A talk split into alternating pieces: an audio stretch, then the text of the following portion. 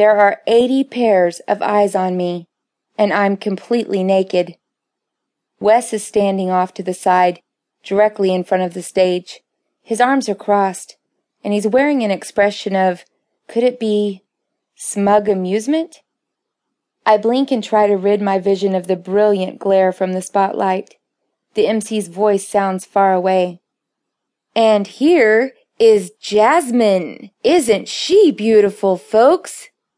I'm inclined to think she's mocking me. She is a tall, voluptuous woman with a long sheet of mocha hair and smooth, glimmering skin. There's no way this goddess could possibly stand there and genuinely rave about my appearance.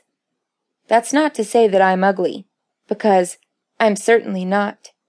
But my slender petite figure can't possibly compare to the vixen beside me. Now what can I tell you about her? Hmm, let's see. She looks to the side of the stage expectantly, and a small waif-like young lady scurries out to hand a piece of paper to the MC, whose name I believe is Mistress Miranda Mischief. As her eyes scan the paper, a small smile crosses her lips.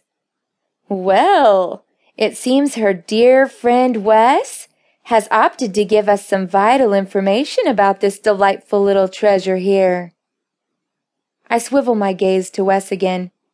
He shrugs with an unapologetic grin. My face, which was already burning in embarrassment, flushes darker yet, with a brief rush of anger. What has he written down? She is an insurance agent right here in the heart of New York. And, oh, ladies and gentlemen, wouldn't you know it? Our lovely little Jasmine is a virgin. I wrinkle my brow at Wes, who ignores my gaze and watches Mistress Miranda speak. I am certainly not a virgin. In fact, Wes is good friends with one of my previous long-term boyfriends so he is well aware of my sexual status. A hum of interest has begun to buzz through the club, and I can feel all the eyes in the place now focused intently on me. I drop my eyes to the ground. This seems to inflect the onlookers further with fascination. Well, that in itself jumps the starting price to fifty dollars. Who's first? And they're off. I hear numbers shouted out and see flashes of color as children's play money is waved in the air.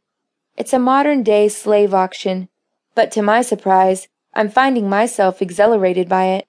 Plus, it's admittedly flattering to have so many people barter over me. And now I have a hundred in the front. One ten to the gentleman in the vest. Do I hear one twenty? Mistress Miranda is in her element. As a dom, she adores being in charge and it's clear that having all eyes on her and everyone under her instruction is exactly what she lives for. Her hair flies around her as she addresses one, two, three, four. One thousand dollars! A split second of pause, and then the club is in an uproar. Everyone is clapping, even those who have been outbid, and Mistress Miranda is beaming around and exclaiming in delight. My gaze, which was glued to the stage beneath my feet, lifts tentatively up to the crowd in an attempt to see my buyer, but the excitement is too great to pinpoint any particular person in the mass. I turn to look at Wes again, and he is staring at me with a pleased intensity. Those around him are thumping him on the back and looking at him with obvious envy. Oh, he bought me. Immediately I feel inclined to cover myself with my hands. It was one thing to be participating in a group activity, even if I happened to be nude. But having Wes's eyes prodding at me in this possessive manner feels almost intrusive. It was shock enough to have Wes confess this side of him to me. Even more impossible that he had convinced me to join him at this club. But now he is going to. Well, hmm. What is he going to do? According to the guidelines of the auction, he is at liberty to do virtually anything he wants to me. Judging by that look in his eye, he is fully prepared to take advantage of this situation.